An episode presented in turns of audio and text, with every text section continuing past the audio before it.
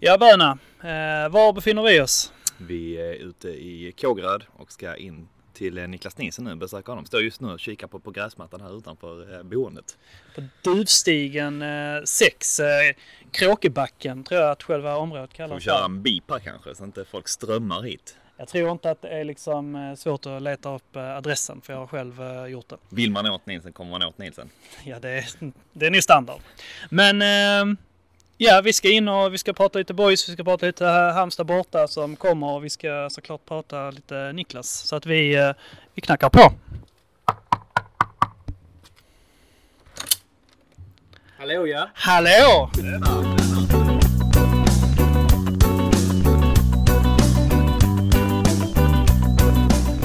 Tagit eh, in oss på, eh, på insidan här. Står på gräs, gräsmattan med, med Niklas. Precis som Böna sa, fan vad, fan vad fint det är. Ja, nej, men har blivit eh, bra eh, med åren om man säger så. Eh, vi har bott här sex år nu och detta är väl egentligen det första året där vi inte har någon form av renovering eller fix i trädgården och det är, det är jävligt skönt eh, måste jag säga. Men är det, ett, eh, är det liksom ett egenintresse i trädgårdsarbete eller är det bara gräsmattan som är liksom, ligger som, en, eh, som ett nav där? Va, va, va, hur, hur finner detta sig? Eh, ja, det, är väl, eh, det kom egentligen när man eh, fick hus. Jag har ju noll intresse för allt annat än gräsmassa, gräsmattan har. Blommor och sånt skit håller jag inte på med för det bara dör. Så det håller mig väck från. Men gräset tycker jag är jävligt roligt och så får sambon sambo sköta resten.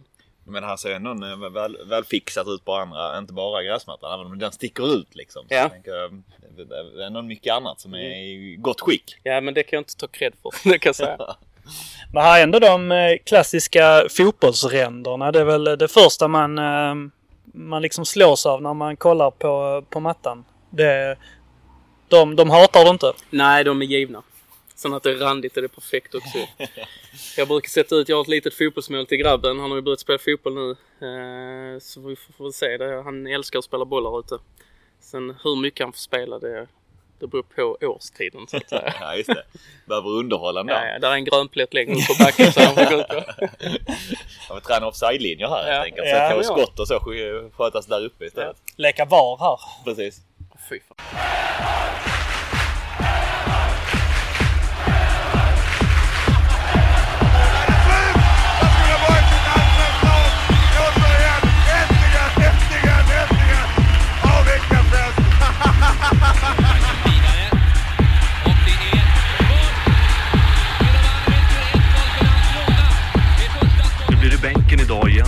Ser du på det? Nej, jag sätter mig på bänken som sagt och eh, jag stöttar de andra och hoppas vi vinner. Och sen är en viktig som mål.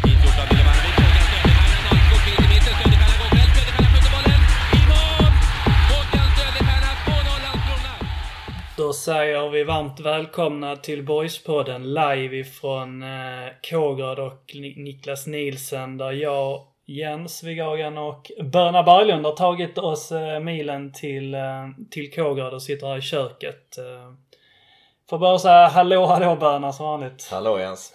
Och Niklas, varmt tack för gästfriheten du, du visar här. Alla tiders. Får väl måla, måla upp en bild där då att vi, vi sitter och sippar på vars, varsin alkoholfri öl och lite, lite korv och eh, lite baconchips. Det var ju intressant att du sa att en av korvarna, det var ju oklart om det var liksom en av, en av slattarna eller en hel korv då, men en av dem var citat starka som fan. Ja, eh, det återstår att se vilken. Jag kommer inte ihåg vilken det var heller. De såg ju ganska lik, eh, likadana ut. Eh, så det, det är lite chans på att äta. Starkt content och liksom blir, vi behöver eh, sätta in någon form av eh, nästan eh, slå någon i ryggen här eller så för att få upp grejer. ja. Dra fram mjölkpaket. Det känns som en klassiker att man försöker ta, det med, med vatten annars för att liksom döva styrkan. Men att eh, filmmässigt så helst i mjölk eller annan mejeriprodukt i, i strupen. Filmjölk. Men vi ska väl kanske hålla oss från Jackass-metoderna. Vi gör det. Vi klarar det nog. Eh, vi sitter väl här egentligen eh, denna, denna julikväll av eh, många anledningar. Men en av anledningarna är ju att eh, det är en match om eh, några dagar i Halmstad och Mm. eh, det uppmärksammades ju lite grann att du skulle ta, ta den lilla bussresan upp till, till Landskrona och heja på ditt gamla lag om man får uttrycka sig så, så banalt så. Men ja, hur, hur kom det sig till och sådär? Lite grann kring det först kanske. Ja, men först och främst så började ju Jag har ju jag har försökt eh, se alla matcher jag kan. Eh, sen har det ju krockat ibland med, med mina matcher och sådana här saker. Eh, på ett eller annat sätt har man alltid följt eh, Boys ju såklart. Eh, och sen så eh, fick jag då frågan om eh, jag inte skulle åka med bussen och eh, hänga med på en, en tur ut till Halmstad en hel dag. Och för mig kändes det väldigt givet så då, då sa man till sambon här, du eh, den 30 är inte jag hemma så eh, och räkna, inte, räkna inte med att jag kommer hem den 30 heller. och det var ju grönt eh, som tur var. Så det, det ska bli väldigt kul. Får man höra liksom, vad är dina ingångar? Vem är det liksom, hänger du ut någon namn? Vem är det som släpar med dig på detta liksom? Finns det någon... ehm, Alltså jag, det, det roliga är att eh, tiden, på, den tiden när jag eh, började ju spela boys när jag var ung tupp eh, så hängde jag ganska mycket med Svard och eh, de här pågarna. Och jag stod ju på ståplats på boys hemmamatcher innan jag blev uppflyttad i A-laget där. Så det är faktiskt han som har varit på mig. Så det blir lite pingis hemma hos han först. Totalt dominera där hemma. Hashtag sen, represent Ja, liksom. precis. Och sen och så blir det lite gott att dricka och sen ser vi fram emot en trevlig dag i Halmstad. Fan vad, vad ljuvligt. Har du... ehm, Minns du när du senast såg en, eh, en boysmatch eh, live liksom utanför eh, karriären så att säga?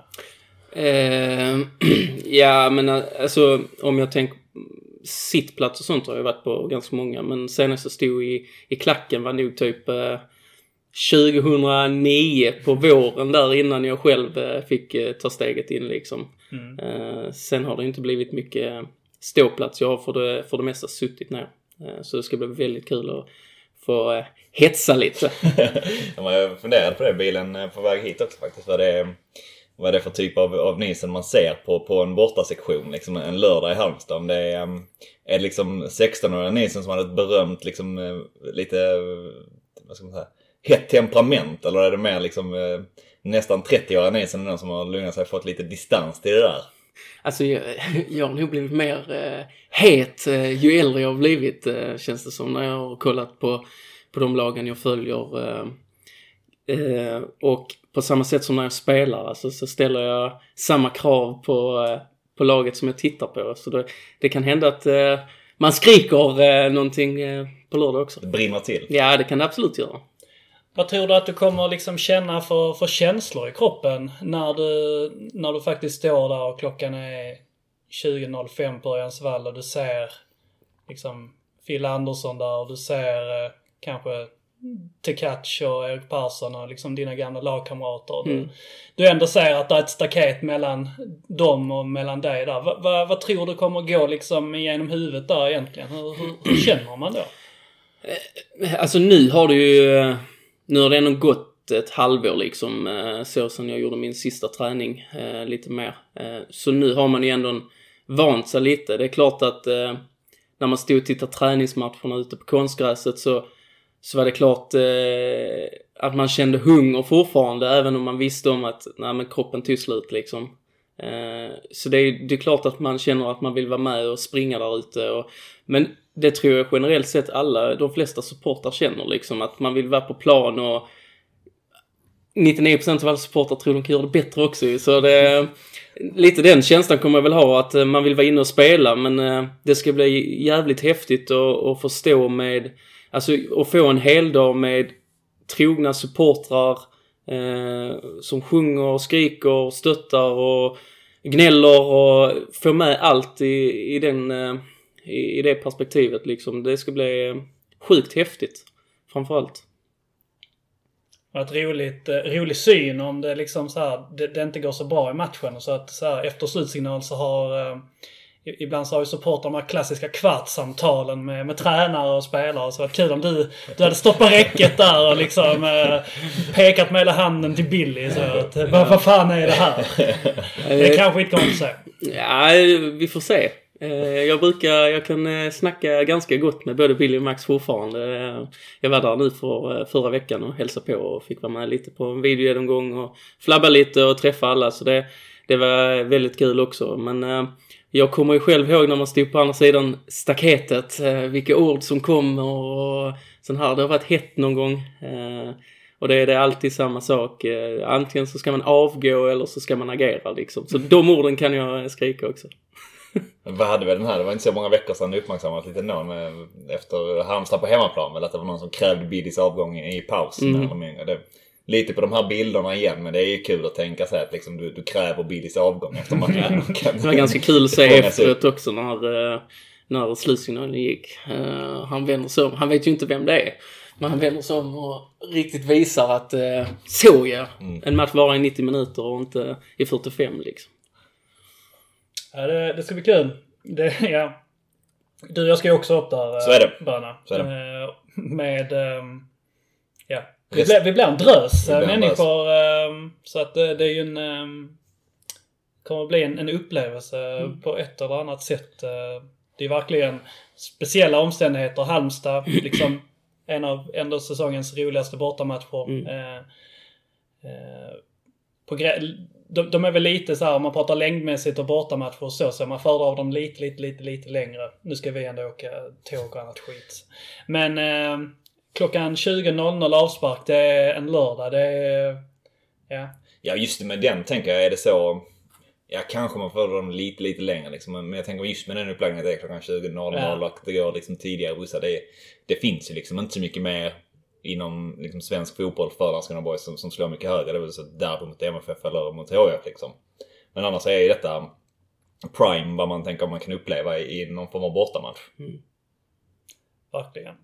Men eh, vi kanske kommer in lite grann på, eh, på Halmstad och så igen här men vi har ju såklart en, eh, en hel del saker att prata om och en hel del frågor som, eh, som ska ställas här. Eh, vi kan väl säga för, för protokollet här att eh, detta ska liksom inte om, om man liksom förväntar sig att få höra hela Niklas liksom resa och uppgång och fall och uppgång så, så kanske inte det blir just denna podden.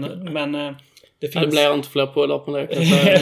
Det, de, det är de, klart. Den texten och de poddarna, de har, de har gjorts Ja. lite grann kände vi. Att det finns liksom lite andra, andra bitar som ska vara, vara kul och, och liksom plocka din hjärna på nu istället. Mm. Eh, sen så kommer ju de, de bitarna, du, du blir väl aldrig riktigt av med, med det liksom. Det är ju en del av dig och din, din historia liksom och ditt, ditt liv så. så att eh, det, vi knallar väl in där lite grann så, men det är inte där Ja. vi kommer, kommer landa. Men vi kan väl egentligen bara utan att behöva spola tillbaka för långt. Du sa det själv, att det är lite drygt sex månader sedan du gjorde din sista träning och sådär. Hur, hur har den här tiden varit sen, eh, sen det, det tog slut som elitspelare eller hur man ska säga. Du, du spelar i Fortuna nu i, i division 4 och sådär. Hur, hur, hur har livet varit för, för Niklas de här månaderna? Har det varit liksom lite tungt liksom att någonting har försvunnit och så? Hur, hur känns det? Nej, det kan väl, e- alltså tungt, det var väl tungt egentligen de första veckorna liksom så skulle jag väl säga. Men det, det försvann ganska snabbt för någonstans så kände man liksom att eh, man verkligen hade gjort något stort liksom. Eh, det är inte många som får vara med om ett avancemang med dels som klubben man älskar och sen få spela i klubben också. Det är, det är ju speciellt såklart. Eh, så jag är ju jag är aldrig nöjd, men jag, jag får ändå säga att jag är ganska nöjd med, med dessa två åren jag fick och på något sätt så gör det saken lättare också att man fick vara med om avancemanget eh, upp och en bra jävla fest där och eh, fick spela inför publik igen och få spela på Landskrona IP framförallt liksom så det har faktiskt varit lättare än vad jag trodde det skulle vara. Om man jämför liksom känslorna. För jag tänker det, det är inte ditt första avslut i Landskrona. Boys någonstans. Så du är inne på det själv Mm. också lite grann. Att du, du fick en andra chans här den biten. Men Mm.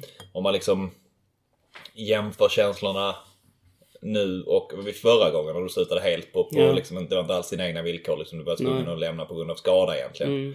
Om man liksom om man väger dem mot varandra, man kan bara tänka att det, det Ja, känns alltså, liksom det ju- lättare denna gången. Mycket styr, alltså det är jättestor skillnad. Ehm, Första gången så var det ju precis som att eh, någon, någonting tog en framtida karriär. Eh, Sen vet man ju inte hur den hade blivit men eh, jag hade bra förutsättningar och, och verkligen komma ganska långt. Ehm, Denna gången så blir det liksom någonstans att jag, att jag accepterar att nej men, eh, knät orkar inte riktigt heller. Och då var jag inte, helt en, då var jag inte tillräckligt bra helt enkelt när, när jag inte kunde ge 110% för det var det som krävdes för mig när man går från division 5 till division 1 superettan liksom att jag var tvungen att ligga på 110% när någon annan kanske behövde 90% liksom. Ehm, och eh, när då Billy och Max eh, tog samtal med mig så, som jag räknade med och det förstod jag väl egentligen redan inför sista matchen hemma och det blev ju en jävla känslostorm där ute. Ehm, så redan då egentligen började jag liksom tänka att nu ska jag njuta dessa två sista veckorna och förhoppningsvis uh, gör det jävligt bra den sista tiden. Vad sa, eh, liksom rent, rent formellt, hur, hur, hur gick snacket med, med klubben och hur gick dina tankar liksom själv där? Hade du en, eh, hade du en förhoppning att om klubben skulle vilja, hade du fortsatt gett det ett år till liksom och kämpat på eller? Ja, det hade jag. Det hade jag, men det... Jag får nästan tacka Billy och Max också att eh, på något sätt att... För de, de visste ju, alltså jag, jag tryckte ju, jag käkade ju tabletter åt helt, hela året i stort sett för att kunna träna spela. Eh, På grund av smärta eller på grund Ja, av... smärta i knät och det svullnade upp och så här liksom. eh, Det, det funkar bra fram tills att eh, eh, det blev lite tyngre mattor och det blev, sen blev det någon konstgräsplan där och jag skulle egentligen säga att i slutet på division 1 började egentligen problemen komma. Eh, och det var väl först då som jag käkade. Sen fick vi ju uppehåll där efter eh, avancemanget och då kändes det okej där i januari. Eh, och sen så när säsongen började så, ja, kom, jag drog ljumsken också kommer jag ihåg ju. eh, Så då åkte jag också på tabletter. Så det blev mycket tabletter. Eh, och Max... Eh, Var det ju- någonting med, ja precis, det var något med magmuskel, ljumskar och så Ja, va? ja, jag drog den ju mot eh, Västerås hemma tror jag det var. Om jag inte helt fel på det så drog jag den där strax efter paus. Eh, och missade ett par veckor där och så tänkte jag ja men då är det ett perfekt läge för, för knät att vila också. Men då, då kände jag liksom så fort jag gick på det igen så var jag tvungen att trycka tabletter igen. Eh, Max har jag ju haft bra relation till och umgås väldigt mycket med han idag också. Eh, inte lika mycket under tiden han var jag spelar ju, men jag kunde ju alltid ringa han och han, han såg ju direkt på mig eh, att eh, jag tryckte tabletter och, och sådana saker. Så de visste ju om det. Eh, så det var väl egentligen det att eh, det, och sen dels att lite att det var dags för en generationsväxling också. Eh, om man kan säga så. Nu var det ganska unga killar som fick lämna men att man ville testa något nytt. Man kände att nej, men, vi måste ta nästa steg i, för klubben och, och då tror vi att den, det är den här vägen vi måste gå. Och det får jag ju köpa då liksom. Men jag tänker, blev det ändå, kände du att så här, man kanske hade tagit det här sista året om, om det hade legat på bordet, Mm. så här, så här 2022, men blev det lite som att, det känslan att du liksom ändå fick avsluta på, på dina villkor någonstans? För att jag tänker, så som du, även du beskriver smärta och så, så vet jag att tidigare har det varit att du kanske inte, det som kom ut efter halva första säsongen ungefär var att du hade, kanske hade haft lite mer känningar men inte riktigt berättat om det och så. Mm.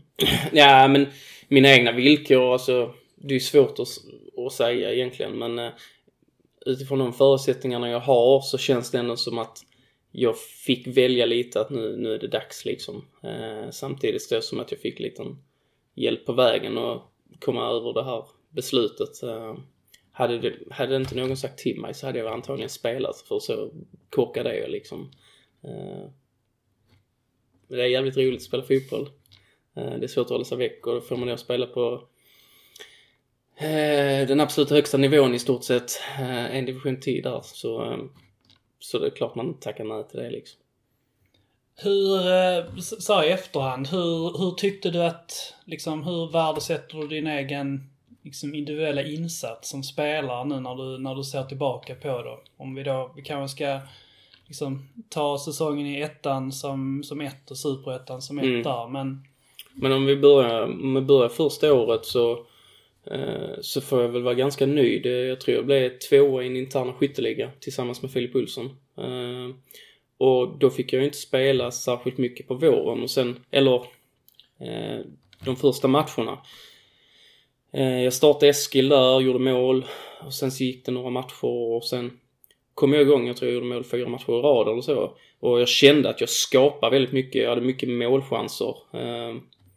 Så jag, första säsongen var jag ju ganska nöjd och jag är ju till och med, jag var ju till och med, fick höra av Billy själv personligen att jag var egentligen bara ta- eh, en tanke till en avlastning för Hofsa. Eh, det var ju inte ens meningen att jag skulle ta en startplats men eh, det, så blev det ju. Och jag fick ju starta en hel del matcher och spela väldigt mycket.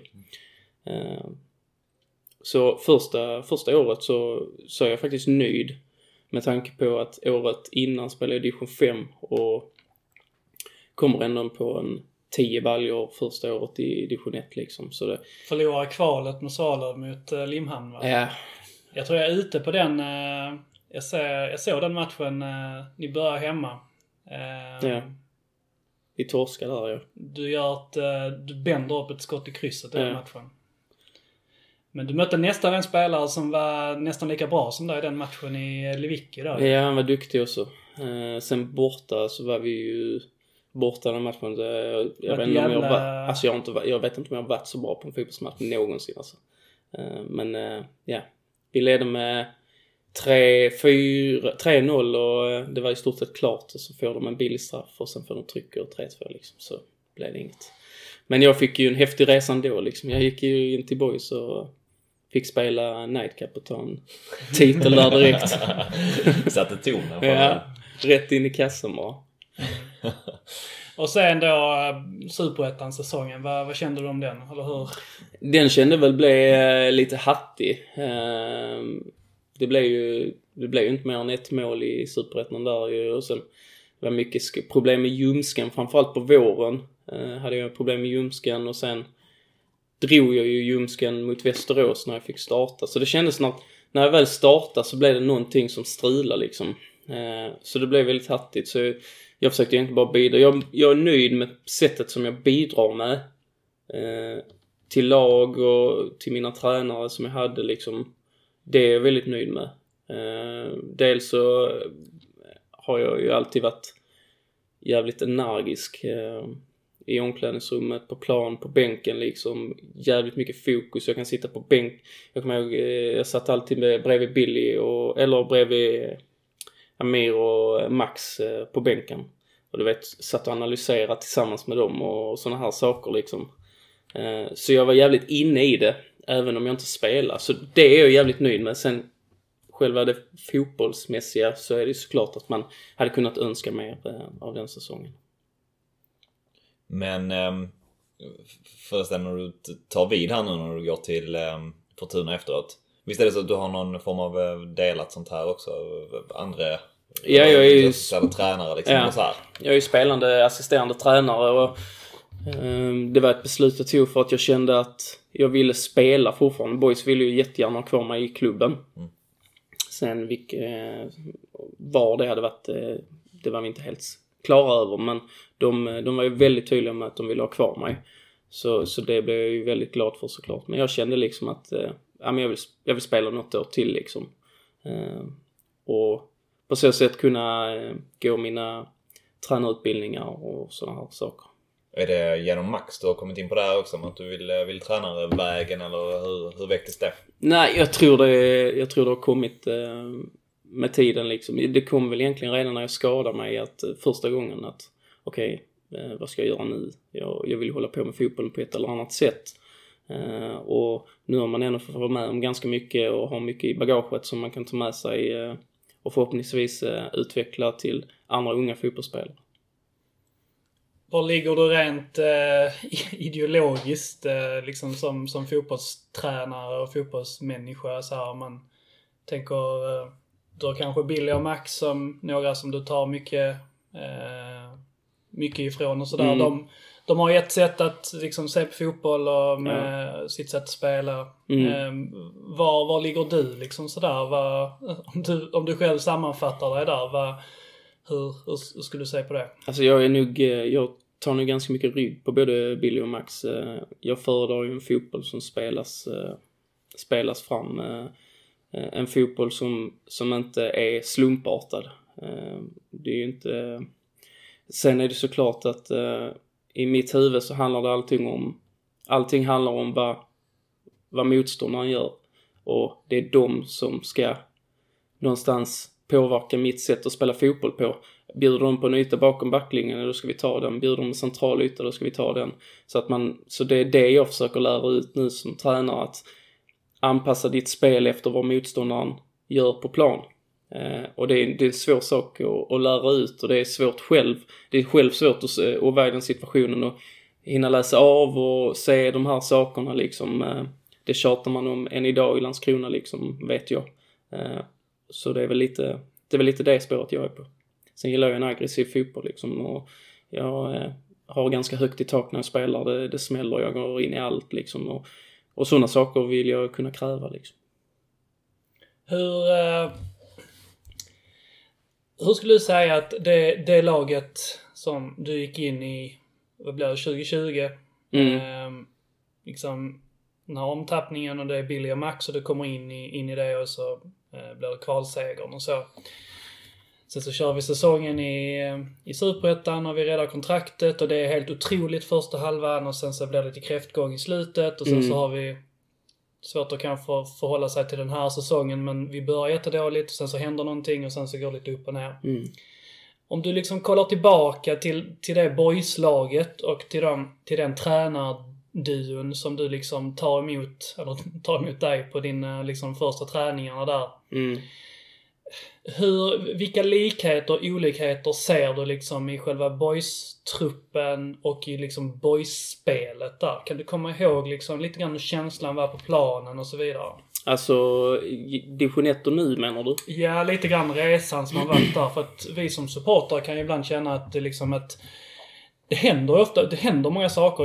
Liksom många, många säsonger har ju liksom så här nästan olika lag kan man känna som. Mm. Jag har väl en, en liten känsla av att division 1-säsongen, att liksom, det hände någonting där också. Att eh, vi, vi spelade nästan på ett sätt första halvan och sen Mm. andra halvan minns inte hur det var, men det var väldigt kontrollerat ett tag och sen så var det lite mer handbroms av och så Mm, vidare där. mm. Hur mycket, mycket känner du igen och liksom hur mycket ser du är annorlunda när du kollar på Alltså, eh, först och främst så är det ju så att eh, där är ju en grundidé i allting man gör ju, såklart. Eh, sen är det ju som så att eh, inför varje match, en match är aldrig så lik heller. Eh, vissa motstånd gynnas, eh, kan det vara bra att spela kort på och ha mycket passningar. Vissa lag behöver man slå lite mer rakare bollar och eh, Men tycker du att, eh, när han har korv i munnen. Tycker du att eh, Billy och Tycker du att det är någonting som Billy och Max anammar mycket? Att anpassa sig på det sättet? Du har sagt att du har liksom en tanke och en bild av att väldigt mycket av det man gör, det liksom man påverkas trots allt av vad, du, av vad motståndarna gör. Liksom. Mm. Skulle du säga, tycker du att Billy och Max liksom hade, att man har det i sig egentligen? Mm, ja, alltså eh, de... Jag kan ju säga på den tiden jag var där så, så jobbar man extremt mycket med det. Eh, och sen är det ju så också att det blir ju väldigt mycket mans, man-mansorienterad fotboll i, på, dessa, på denna nivån för att och då krävs det någonstans att varje individuell spelare är bättre än sin motståndare. Och så är ju inte fallet alltid. Ehm, och det kan ju påverka såklart hur, hur spelet blir och kan inte man ta sig förbi den motståndaren, ja då är det klart att det blir hackigt där och, eh, och det, speciellt det sättet som boys vill spela på. Ehm, då blir det ju väldigt mycket passningsorienterad fotboll såklart, men att man ska kunna göra sin gubbe i uppspelsfasen. Eh, vissa lag vi mötte, som, framförallt när de spelade en trebackslinje. Vi hade ju monsterproblem med det. Norrby Det var hela förra, framförallt förra våren. Ja, liksom så. vi Det hade sådana problem. Vi kunde inte göra mål på dem ju. Nej, det känns Eh. som att våra yttrar hela tiden var ytterbackar nästan. Ja. Och så liksom. Att det var... Eh, och där blev, det, ju- där blev det ju så att då gick ju de på varsin gubbe. Eh, och då blev det ju tydligt också att man saknar tillräckligt med individuell kvalitet gentemot vad motståndaren hade. De var helt enkelt bättre på det här med man-man än vad vi var. Eh, och, det var ju svårt. Och så det jobbar vi ju extremt på hur vi skulle kunna ändra det till vår fördel genom att göra så här istället, göra så här istället och, och sådana saker. Så det, det är väldigt olika från match till match hur hur man, eh, hur man tänker. Sen är det ju en grund i det hela tiden. Boys vill ju, vill ju vara ett spelande lag och det tycker jag man ser tydligt också. Sen, sen får man ju inte glömma att spelande lag kommer ju tappa boll i farliga läge och sådana saker. Och det, det är väl en sak som jag har själv märkt när jag spelar att folk störde sig väldigt mycket på. Eh, Men jag tror man måste se ett steg längre där någonstans. Eh, jämför jag Boys då och Boys nu så det är klart att de hade en knackig vår i år. Men det blir ganska... Det är, det, jag ser inte det som en konstig eh, sak liksom eftersom att det är i stort sett ett nytt lag eh, där. Eh, första året i ettan kan jag säga till 80% av allting eh, handlar om vad vi kände för varandra och för vad klubben, eh, vad vi kände för klubben. Eh, nu är det ett nytt lag som ska hitta varandra och få relationer till klubben. Eh, och det tar tid. Så det, det, det har jag också förståelse för. Sen är det såklart så, det är, det är en farlig, det är en farlig väg att ta ibland för du, i ettan, när det gick dåligt där för 2019 till exempel, då tog det ett halvår innan de egentligen började hitta varandra. Och sen så gick det bra. Hade man haft den käftsmällen i Superettan i år till exempel så tror jag inte man hade löst det. Nu har de ändå löst det på ett ganska bra sätt och lyckats ta poäng i de, i de flesta matcherna liksom. Eh, Så de har ju antagligen, de har ju jobbat stenhårt för att hitta den här relationen till varandra, det är jag helt övertygad om. Det finns ju lite case, lite som du säger, det, det är att man har ju löst många, många kriser. Eller många kriser. Det har varit ett par Mm. små kriser de här åren med, med Billy och Max ändå. Om tänker på, på det här med likhet och skillnader sen. Mm. Um, någonting om man tänker från förra året när du var med hela vägen så finns det lite det som hände nu här ändå. Man, man, man tog sig i kragen lite grann, i citationstecken tog sig i kragen, men löste den här casen, kom ut med 10 raka liksom, utan förlust. Vilket är svinstarkt liksom, Ja. med det nya laget. Men sen eh, därpå så har man två matcher där man egentligen ska, man tycker man ska vinna mot sämre lag. Ja. Där man har chansen att haka på egentligen eh, på verkligen topp, toppplatserna. Mm. Lite så var ju fallet också ändå i hösta, förra hösten någonstans. Vad vad är liksom din bild? Har du någon tanke om det här? Att det går igen och händer?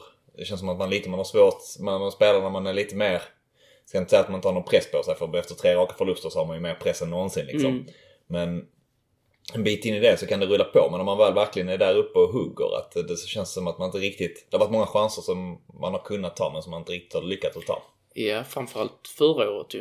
Eh, hade vi ju, alltså första halvåret var vi ju enorma ju. Alltså jag vet inte om vi har varit så bra på 15 år. Alltså det, det, var, det var länge sedan jag såg Landskrona så bra. Eh, och sen, sen är det ju så att någonstans så är det ju så att lagen som möter oss, de går ju också igenom matcherna med oss liksom och anpassar sig efter oss. Och det, jag tror att det som egentligen jag tror det som hände det var att de var väldigt pålästa.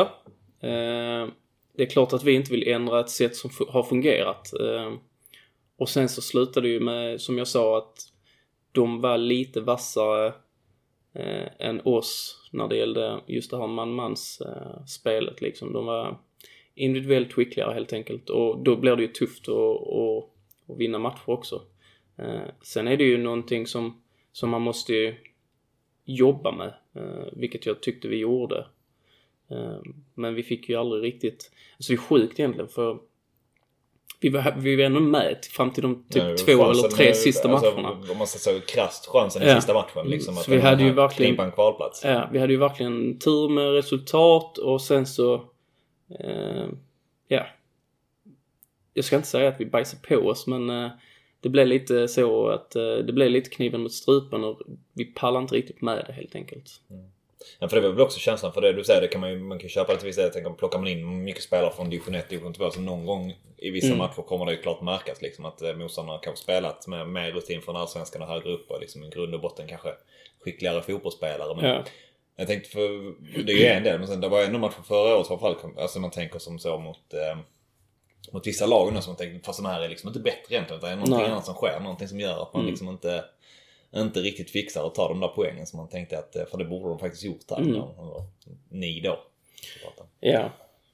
Sen var det mycket skador och annat också. Det är för jättemånga sådana Ja, det är ju såklart en, en stor orsak också. eh. Alltså vi, ett tag hade jag tror vi hade åtta eller nio spelare väck. Det är klart att det påverkar. Framförallt när man har ett sånt flyt. Då vill man ju att flytet ska fortsätta med de spelarna. Sen Summa var ju han var ju en viktig pjäs. Alltså att vi miss, tappade han hela hösten liksom. Det, det påverkar ju extremt mycket alltså.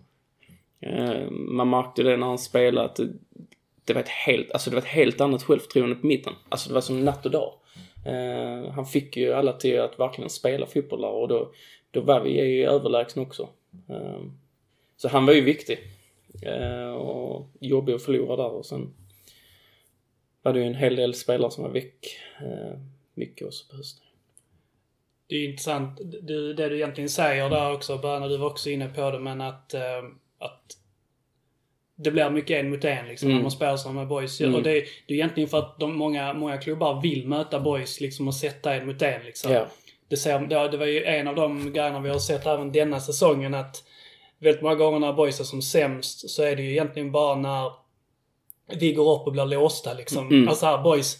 Billy och Max säger så här, men vi, vi kommer ha sex, sju spelare i våra uppspelsfaser här på egen Mm. planhalva. Och då säger de flesta lagen så, ja men så många spelare vill inte vi ha på er planhalva när vi försvarar liksom Nej. så. Men istället så har många då gjort då att nej men har ni så många spelare så har vi det också. Och Mm. en till. Och så kan ni försöka spela ur detta liksom. Ja. Och där tror jag ofta att man, man glömmer bort lite grann att det är svårt att köpa kvalitet liksom på en spelare, men en sak du kan köpa det är fysisk liksom, kvalitet. Så att när du möter de här lagen som och där tror jag ändå utan att egentligen veta för mycket liksom den, den organisatoriska strukturen liksom i fråga om hur mycket pengar spelarna får för att liksom vara fotbollsproffs, hur mycket tid de kan lägga på att vara fotbollsproffs, på att spendera tid i gymmet, att liksom ta hand om sig själva, ta hand om sin kropp, men även liksom det att ha det mindsetet. Mm. Eh, att man är liksom fotbollsproffs, man tar hand om sin kropp, vi gör så här. Det är ju liksom, de är ju liksom fysiska och vältränade kanske på ett sätt som, Mm. ja, som kanske inte du kunde ha möjlighet att vara och som kanske andra spelare inte var. Men den, den delen kan du alltid liksom träna upp och det är ju det är liksom, det, är det svenska spelare är.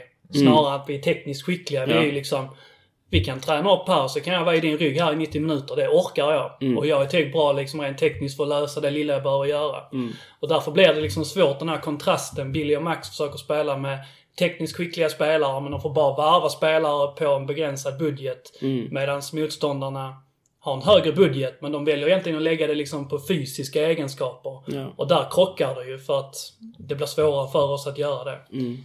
Nästan så som det hade varit så hade ju Billy och Max liksom agerat bättre. Alltså, våra tekni- alltså sättet våra tekniska spelare spelar på är ju liksom bättre än de flesta motståndarlagen som försöker göra det. Ja. Som till exempel när vi spelar ut Sundsvall eller när vi spelar ut Trelleborg. Det var ju lag som hade någon form av ambition av att spela lite grann som, som ni gjorde och som vi gjorde, men som inte kunde det. Mm. Men sen så när vi möter till exempel Norrby eller så, så, så liksom låser det sig lite mer där för att där, där hamnar man i det att man, man sätter spelare på plan med liksom en annan fysisk förmåga eller så. Ja, och det, det är ju klart en förutsättning i eh, svensk fotboll att kunna träna regelbundet på, på just de här sakerna. Och om vi då tar eh, division 1 och första året superettan så fanns ju inte riktigt de möjligheterna. Eh, det är ju ett helt annat eh, tänk där inne, eller tänkt, de har väl tänkt att det ska gå, men du vet, där är en budget att följa Eh, och klubben har jobbat stenhårt nu i flera år för att få den på plats och först nu i år så har de ju börjat träna dubbelpass. De har ett gym de går till. De har en heltidsanställd sjukgymnast och sådana här saker som aktivt jobbar med spelarna hela tiden. Jag vet de springer runt med sådana här eh, västar nu. De kontrollerar så att man kommer upp i maxpuls och sådana här. Sådana saker som man förväntar sig ska finnas i en klubb på eh, professionell fotbollsnivå. Eh, det har ju inte funnits innan. Och det är ju också en sak som har påverkat hösten eh, 2021. Ja, precis. Hösten 2021. Det är klart att det också har påverkat liksom.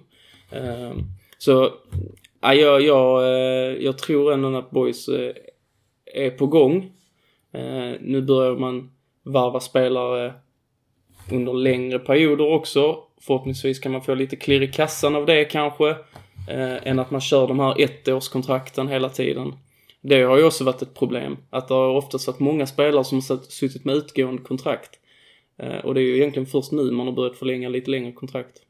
Om man eh, så är det på rätt väg och om man tänker om man, om man liksom ska fortsätta på den här inslagna vägen och kanske ta nästa kliv. Om Mm. vi tittar rent så här, du som ändå inte så länge sedan du var inne i truppen och hur det ser ut nu någonstans. Vad, vad, vad skulle du säga? Vad, vad, liksom, vad saknar boys för att riktigt ta det här klivet? Alltså, spelarmässigt och spelartypsmässigt. Så. Jag, jag tycker ju att, att, att man saknar, alltså, spets.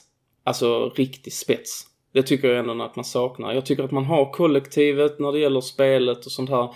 Men man vill ju ha, man behöver en spelare som tokdominerar egentligen sin yta. Eh, och det är väl egentligen det problemet eh, Boys har haft, skulle jag säga. Framförallt vår nia.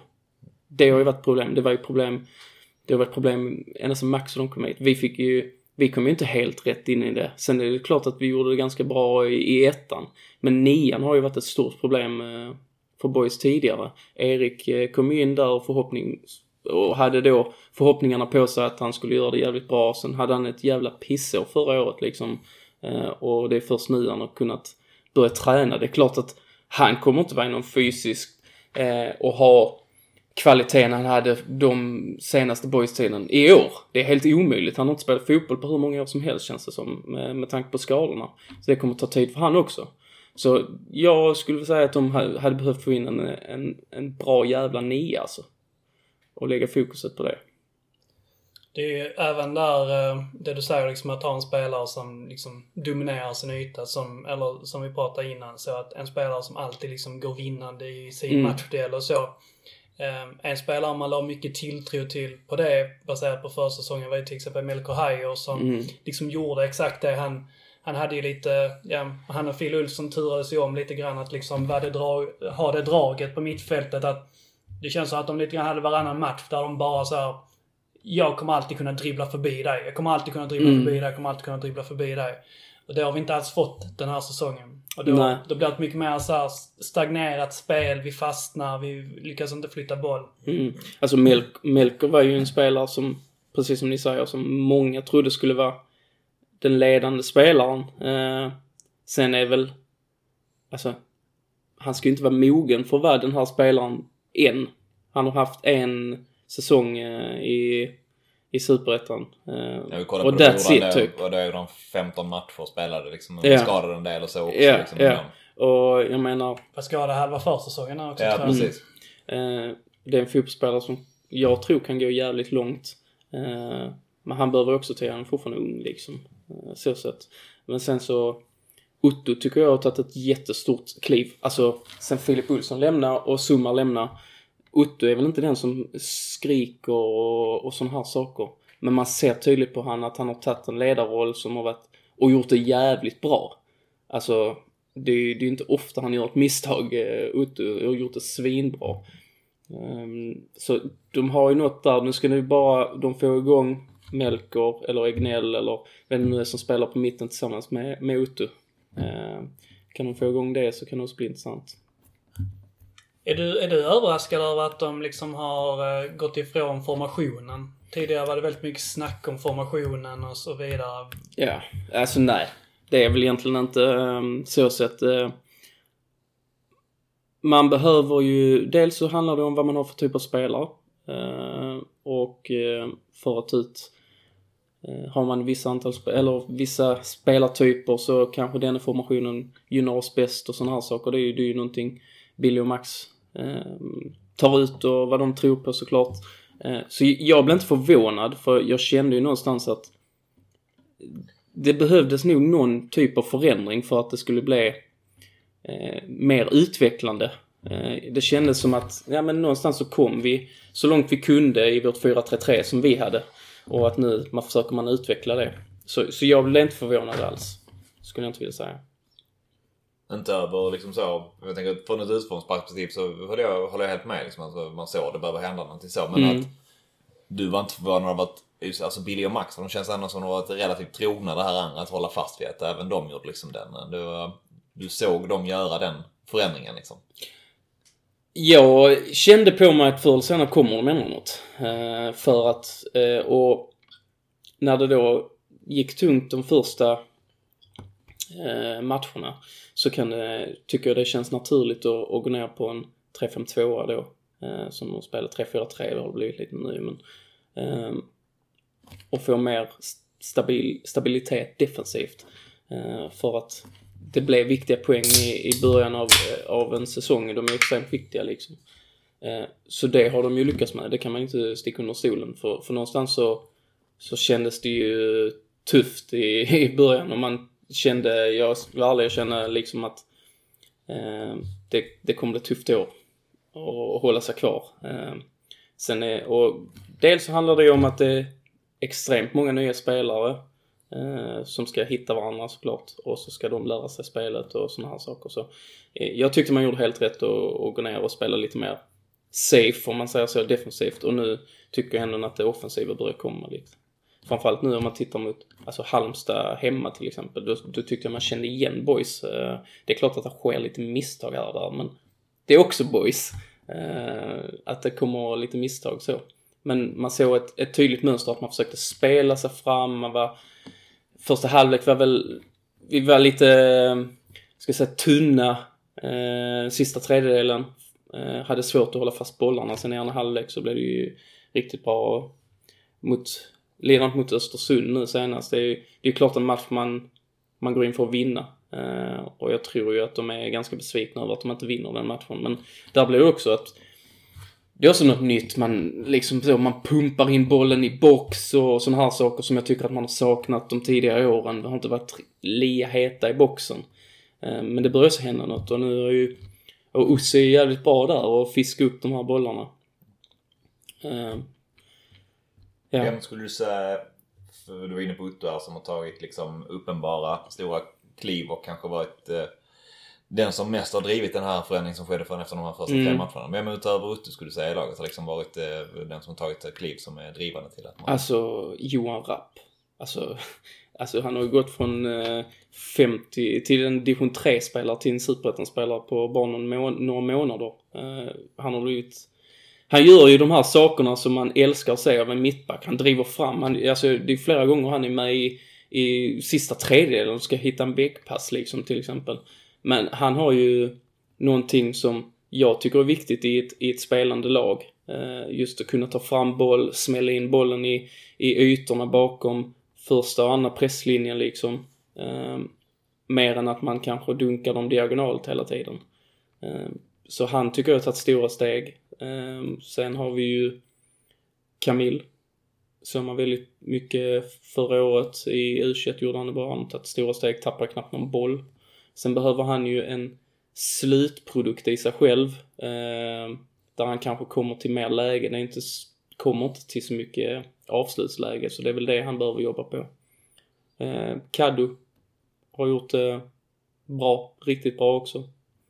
Eh, jämt förra året var det ju hans första år sedan han skadade också. Så det är ju klart att det är också en process liksom.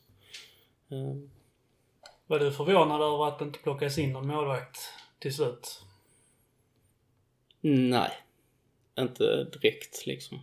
Nu har jag varit i bubblan liksom Ja. och så, så det, det skulle jag inte vilja säga att jag var förvånad över. Men eh, jag vet ju om att eh, Kaddu var lite, han var ju besviken eh, när han blev petad precis som vilken målvakt som helst och det blev eh, besvikelse som jag tror att det var bra för han också att bli petad. För någonstans så har du gjort jävligt mycket och, och i år har han varit given eh, och gjort jävligt bra matcher också. Eh, så eh, Jag har drivit en, en liten tes, eh, kanske tidigare, kring, kring Kaddo att han... För att det är egentligen oundvikligt så att han, han släpper in vissa bollar som rätt många andra målvakter räddar. Sen så räddar han en del bollar som, eh, som andra målvakter inte räddar. Men Mm. saken egentligen, och det, det känner du kanske igen från din egen spelarkarriär liksom runt omkring också, att för det mesta så föredrar man en, en målvakt som faktiskt räddar det som borde räddas snarare än en målvakt som liksom hoppar upp och ner liksom. För Mm.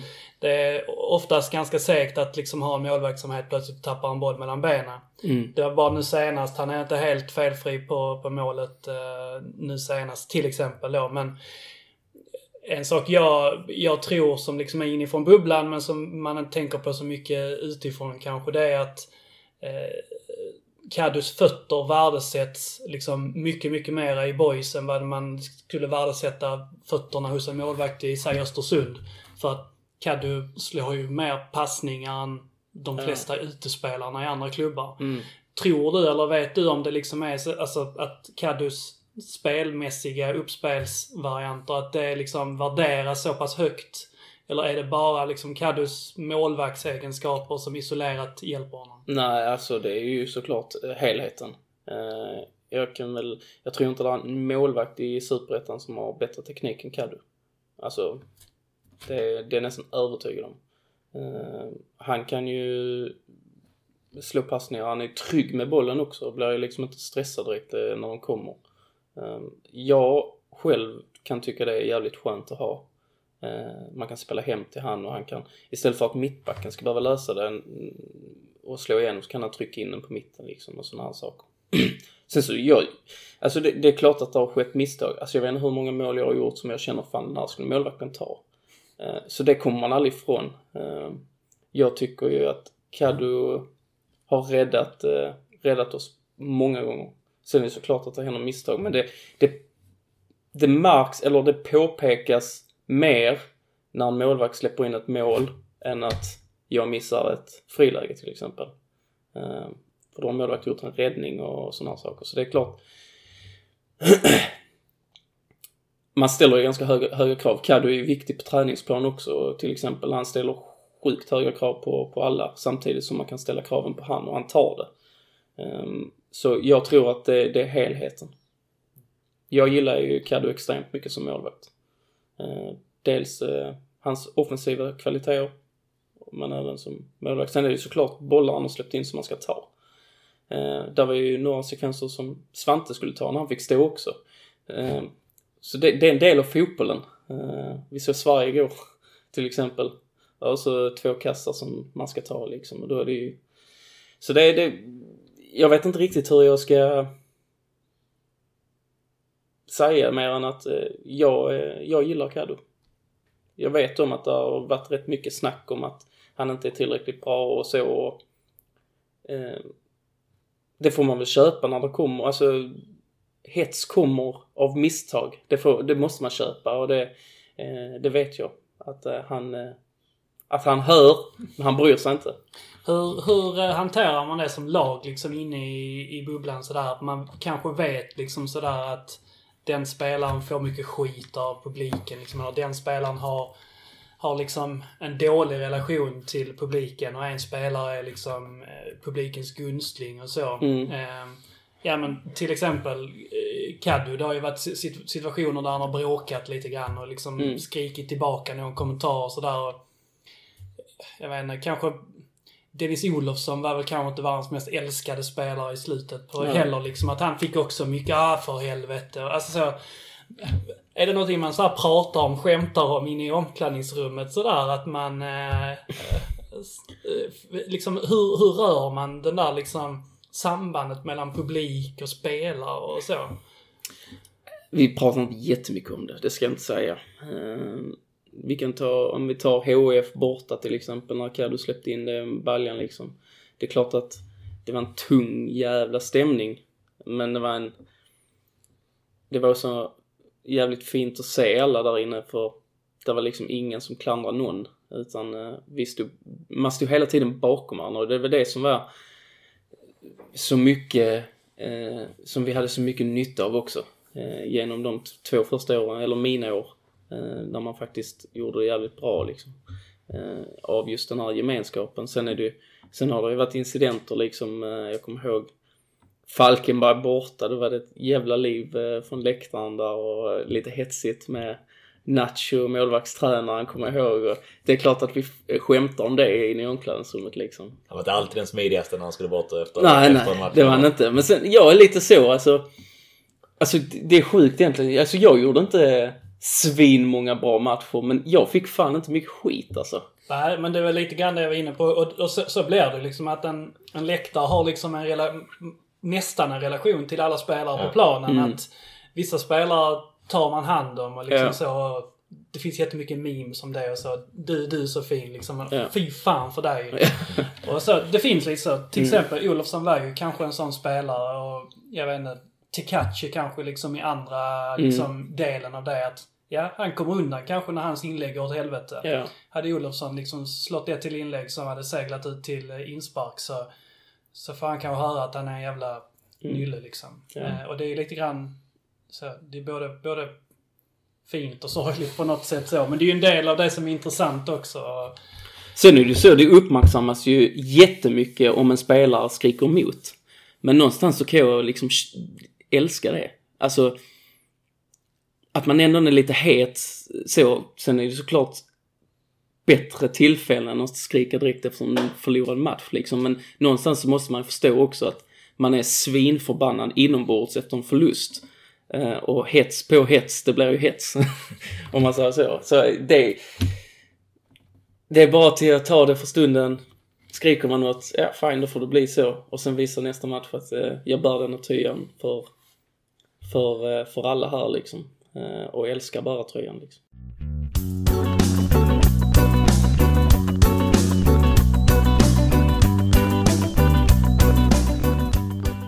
yes. Eh, det var lite om, eh, ja, om då nu kanske man kan säga. Vi kanske ska, ska backa bandet eh, ännu lite mer. Egentligen är en sak som jag skulle vilja bara höra dig berätta lite grann om.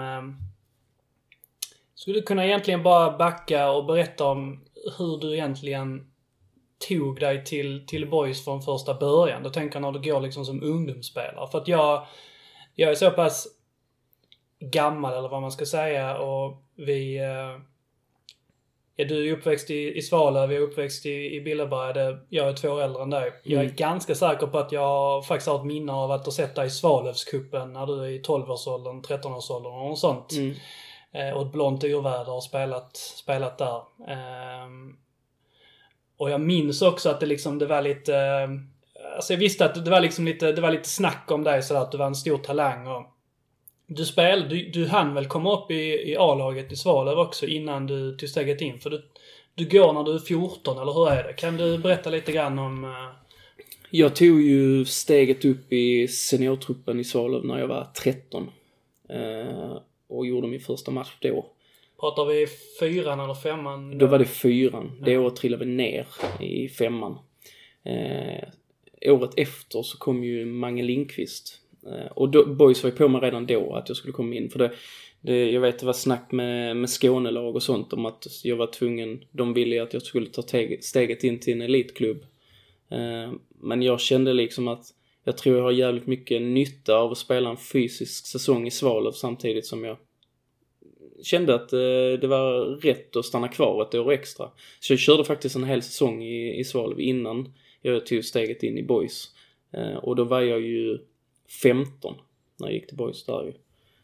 Eh, sen, sen gick det ju så, det gick ju svinfort i Landskrona egentligen. Det var, jag, jag tränade med J, spelade med 91, spelade någon match med 92.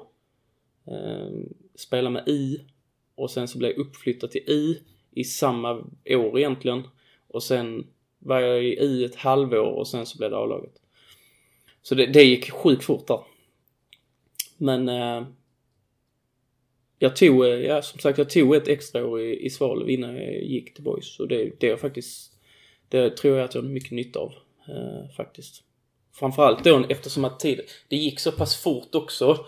Så fick, hade jag ändå med mig lite den fysiska delen där. Alltså jag fick ju, jag fick ju in allt vad jag kunde när jag var 13-14. Alltså jag rör, flyttade inte på någon. Eh, men det fick ju också mig till att bli tuffare och starkare och sådana här saker. Och det är Daniel Sleeper som var liksom förebilden då någonstans från, från Svalöv. Jag tänker han gör väl också det att han tar något, eh, så här, spelar något A-lagsår innan han kliver över till MFF då, Mm. några år innan. Och som är väl den andra så här. I trean dock. Ja precis, med en stor talang. Det är viktigt att få sagt.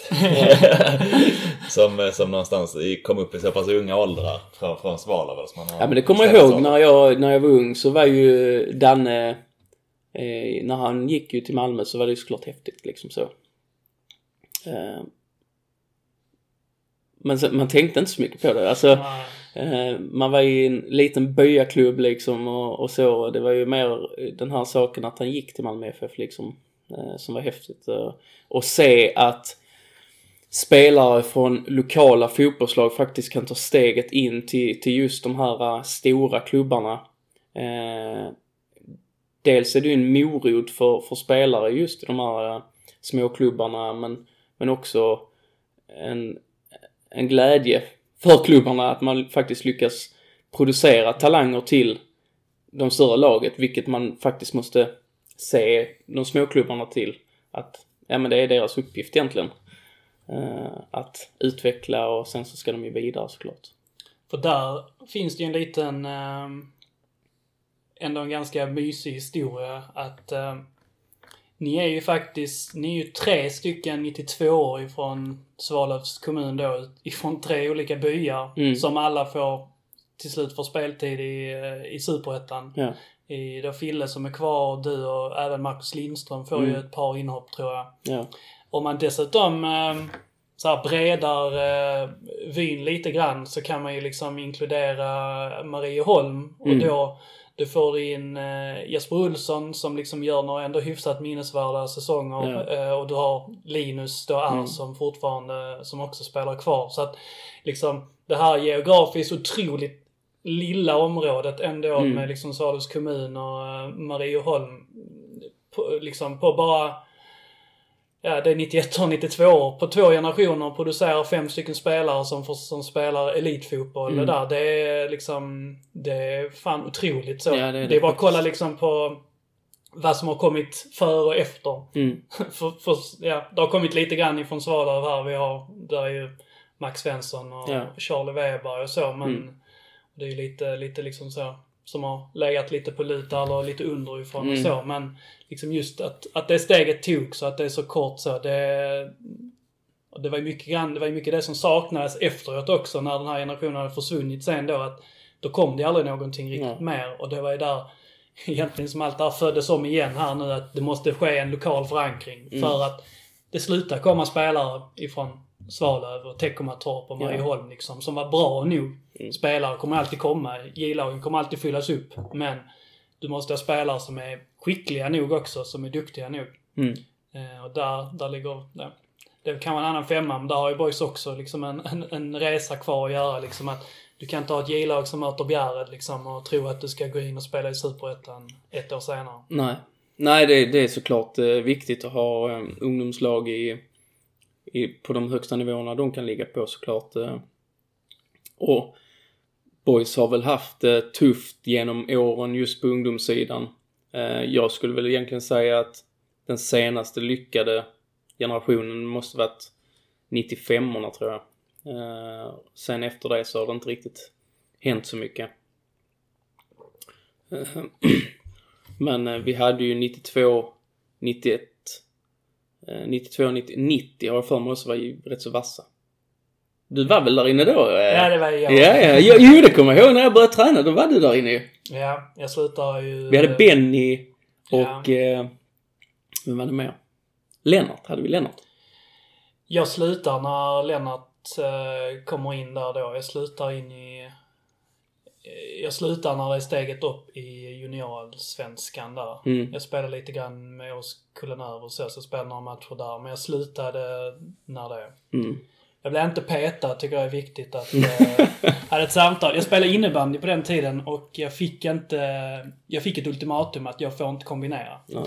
Eh, så att då sa jag att eh, ja, men jag, jag vill hellre spela båda två liksom. Mm. Så jag började spela division 7 fotboll i Billebara. Ungefär som, eh, som Nissen liksom, som ändå slutade på egna villkor han har också. Ja, var- precis. så. Han hade inte kört vidare. Ja. Viktigt att tillägga. Nej men Precis, där var ju liksom, det var okej. Men det J-laget spelade, gick ju långt i SM-CL Mm. då när det var 90 och 91 framförallt. Ja. Eh, där. Så där gjorde du kanske någon minut där. Det var ju med, jag tror Sävström och de spelade där också till exempel. Ja, jag, kom, jag var med i ett eh, JSM där vi åkte ut mot eh, BP i semin.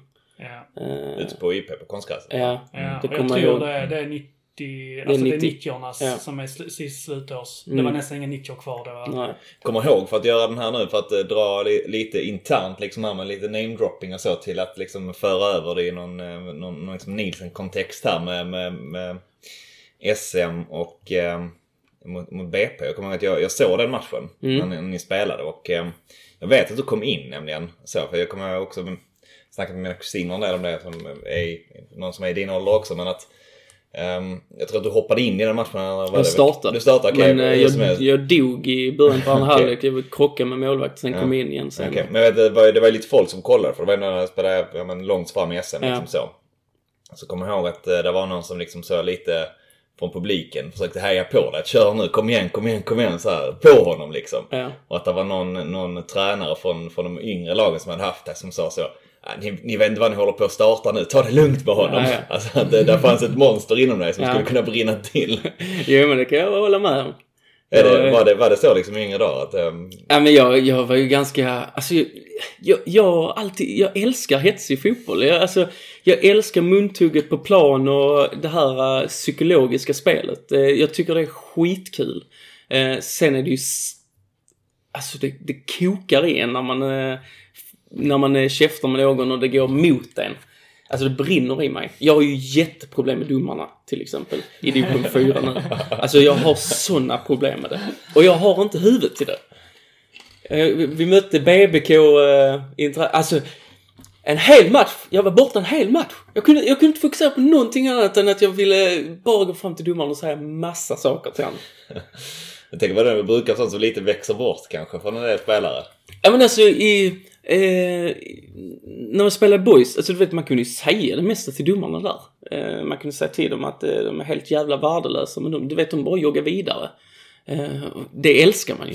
Det liksom, Inga repressalier överhuvudtaget på någonting. Vad saknar du mest med elitfotboll? ja, exakt. Kunna säga till domaren. Ja. Berätta vad de är för några typer. ja. Det tar de inte i division 4. Nej, det gör de inte. Det gör de inte. Jag fick gult kort mot BBK för att jag log när jag fick frispark emot mig. Okej, ja. Nej, det, är det någonting de inte tar så är det väl den, den typen av gester. Ja. Det bara slog mig nu, men eh, visst, du är en sju jävla badmintonspelare också va? Alltså jag är ganska vass på de mesta sporterna skulle jag vilja säga. Eh, inte... Inte badminton. Pingis är jag ganska duktig Okej. på. Men eh, badminton har jag... Ja, kanske. Det finns ju en badmintontradition i Svalöv annars så. Många, många... Jag är jul... eh, Ja. Mm. Men även att det finns många ganska liksom, skickliga amatörspelare. Jaså, ja. Liksom, lite racket-grejer som har ju s- Det är padden nu då. Säkert. Säkert. Väldigt mycket padel. Eh, jag tänkte att vi eh, ska... Om vi ska prata om något form av segment så har jag förberett ett litet minisegment. Mm. Eh, som helt enkelt är att jag har en, en lista här på lite namn Ja. som du har spelat med Mm. eh, under din första period i Boys. Mm. Så jag tänker helt enkelt att jag kommer att eh, säga ett namn och sen så vill jag bara att du liksom berättar det första som ploppar upp i ditt huvud. Om det liksom är en historia eller ett ord eller liksom bara någon beskrivning. Ja, okej. Så ta det och så tycker vi det är intressant så kanske vi landar liksom grann i det eller så går vi bara vidare helt Mm, enkelt. mm. Ehm, Percy Ederqvist. Eh, jag kommer ihåg hans hund. Det var en mops eller vad det var. Han hade alltid den i omklädningsrummet. Låg på en handduk. Och Max hade eh, någon kryllig, så de var ute och gick med sina små djur eh, till träningarna. Så de, de var ju alltid i omklädningsrummet. Låg på en handduk på deras platser när vi tränade. Du berättade in- innan när vi stod ute i trädgården här, jag och Jens, om din, din egen eh, bulldog som du hade köpt in nu. Ja. Är, det, är det samma ute i um, Fortuna då? Att du har med den in och den ligger på, på din plats? Alltså jag har ju haft med han eh, en gång. Det var en valp. Då pissade han och bajsade överallt. Så han, fick han får inte följa med flera gånger. Hur, hur är den goda Per som, eh, som person? Eh, alltså jag var inte jätteomtyckt när jag blev uppflyttad. Eh, jag tror inte de tyckte om mig jättemycket. Eh, han, jag petade ju han dels eh, ett tag ju där första året. Känns spontant inte som Per Söderqvist gillar att Nej. petad av en Nej, 16-åring. nej. Eh, så jag fick ju spela sjukt mycket mitt första halvår med, med Anders där. Jag startade ju typ de sju sista matcherna nästan, kommer jag ihåg. Jag tror inte han tyckte om mig jättemycket, men han visar väl inte det direkt så sett. Men Det, det tänkte jag också där. Du har lite grann, jag tror du har sagt det liksom i olika sammanhang tidigare att du, när du kommer upp som den här 16-åringen ifrån, ifrån Svalöv och du har väl kanske i vissa mån också liksom sagt så att du kanske inte var världens liksom, ehm, liksom mest Ödmjuka. ödmjuka och så här. Eh, Lite, det, det blir lite elakt att en 16-åring får skylla sig själv, men liksom att man, eh, där finns någonting liksom i det. Eh, och att även att ett omklädningsrum i, i Superettan 2007, 2008 eller vad vi är nu liksom, det, ja, det, det, det, det kanske är en tuff värld. Även om ett, ett, ett omklädningsrum i Svalövs BK i den här tidpunkten också kan vara en ganska tuff värld kan jag gissa. Mm. Skulle, skulle Niklas kunna komma upp nu och vara 16 år? Skulle det liksom, skulle, är det fortfarande samma klimat skulle du säga? jag skulle säga att det hade varit lättare att komma upp nu. Mm. Med den attityden jag hade, än vad det var då. Men känner, kan du känna lite grann att du själv hade stört dig på Niklas 16 år? Ja, absolut. Ja. absolut, det hade jag gjort. Men du vet, jag tänkte ju inte på det då. Det enda jag tänkte på, på när jag kom upp det var att jag ska ta för mig. Eh, jag, jag är inte här för att be om ursäkt, jag är här för att ta plats. Eh, och gör jag inte detta så har jag inte gett 110% av min möjlighet jag har fått i, i seniortruppen. Eh, Kom det inifrån dig själv? Jag tänker att som 16-åring bara ha den övertygelsen att köra. Eller fick du liksom, var det någon... eh, Nej, nej, jag var så ben. Så jag, jag, jag hade det själv i, i huvudet. Alltså det var ju, det var ju så jag var Jag kände ju att jag var tvungen att tänka så. Jag förändrar inte mig själv för att jag kom upp där. Sen har jag ju såklart fått lära mig saker på vägen. Eh, Jag, eh, jag kände att ska jag kunna ge mitt yttersta så måste jag vara den spelaren jag var i U21, i J-laget. Eh, Och inte anpassa mig efter vad spelare tycker och tänker om mig. Utan jag ska vara mig själv. Kan du känna att det var någon spelare som liksom höll lite grann om ryggen och försökte liksom visa en väg och vara mera liksom sådär eh, skydda dig? Kanske öppet eller oöppet? För. Alltså, eh, jag har ju fått höra, min pappa har ju haft Linus Malmqvist på sitt jobb. Och de har ju pratat lite om det. Eh, men då, jag fick höra min pappa nu för, för det är inte särskilt länge sedan att vi kom in på det att Malmqvist fick ju eh, i, efter att ha pratat med Anders så fick ju Malmqvist då uppgiften att försöka lugna ner en del spelare liksom. Ja, han är ung och han kommer upp och så. Så han, han hjälpte mig mycket. Jag satt bredvid Jocke Persson i omklädningsrummet. Eh, han var också jättebra för mig. Eh, hjälpte mig mycket. Holter. Han, han, han är också lite halvbäng. Han gillar ju mig hela tiden. Det är för ni kompisar som du säger Ja. halv där framför. Annars har du sagt bäng bara. Ja, han är bäng. Det är han. Men eh, han, han gillar ju mig så. Eh, sen fanns det ju spelare som avskydde mig. Kan jag säga. Så ja. De kanske kan lämnas, lämnas därhän. De, de kanske dyker upp här. Mm. Det hade varit kul. Sk- står bebis här, men eh, Babis Stefanidis. Babis. Ja, han var fin. Han var bra på kort. Han var Otrolig på, på, på kortspel på bortamatcher. Jag minns honom ändå liksom så här hyfsat tydligt ifrån Djurgården-åren och light ifrån Malmö och där. Men jag minns honom som att en, en oerhört duktig spelare. Att jag kommer ihåg att man kände att så Babi Stefanidis ska spela i, i Boys. Liksom Mm. att det kändes bortplacerat. Sen så gick ju aldrig karriären riktigt framåt sen. Han, Ja, verkligen inte det. Jag såg ju, jag såg ju han i, i HIF. Uh, har jag sett, såg han spela och då tyckte jag han var svinbra. Eh, jag vet inte var han gick efter det. Var det Malmö han gick till där? kan faktiskt inte de turerna precis vilket, vilket håll det är. Men det är Malmö rätt sent. För han går väl på lån från Malmö i alla fall till Boys. Ja, det stämmer. Så det måste varit HF innan dess då. Mm. Säkert. Men då var han, eh, var han bra fortfarande då liksom. Ja, det var han. Du har redan pratat lite grann, men eh, Jocke Persson. Jocke Persson är den bästa spelaren jag spelat med. Eh, utan tvekan. alltså så lugn med, med bollen som mittback. Gammal och en gammal räv spelar man med och sen så var han jävligt fin eh, mot mig i omklädningsrummet. Så det, det är väl det jag tar med mig från. Ja, man gillar ändå en eh, så. Men vad... Såg du liksom den här tränarprofilen som den har blivit nu? Känner du igen eh, det du ser liksom och läser om i media och ser på matcherna och så? Är det det du stötte på i omklädningsrummet? Alltså... Alltså Jocke var ju en av de äldre. Han var ju en liten han var ju en ledartyp eh, där ju och sen han sa ju, han sa ju bra saker och, och lärde mig mycket liksom tänk så här i denna situationen till exempel. Så, eh, jag såg ju han som en ledare så det, för mig är det inget konstigt att, att han blev tränare liksom. Andrew Kelly? Andrew, ja det var inte länge vi spelade ihop. Eh, så jag har inte jättemycket minne av han faktiskt. Eh, mer än att eh, England. Bönar du något minne av Han var Andy Kelly. Det var mycket det här med britt, att han var väl liksom en... en en- Middlesbrough? va? Middlesbrough, precis ja. Favor, favorit hos, hos många kanske för att han hade ett, ett litet engelskt lynne och ehm, så här, lite personlighet när han spelade. Han spelade också, var ju rätt kaxig eller så uttryckte eller såg ut som det liksom när han spelade. Eh, så det är väl framförallt det. Thomas Raun? Raun! Vänsterfot! Eh, han var dejlig. Han var eh, trevlig. Pratade mycket. Men var aldrig, jag har aldrig hört han skälla på någon någonsin tror jag. Han skällde aldrig på någon. Sen hans frispark mot HIF njöt man av såklart. Vad, vad, höll han, vad höll en sån spelare för kvalitet liksom? Alltså, han påminner, han påminner mycket om, om Blixt lite. Eh, inte den här, eh, nu är det ju två olika positioner, men just det här med att han lever mycket på sin vänsterfot. Eh, det var väl egentligen det.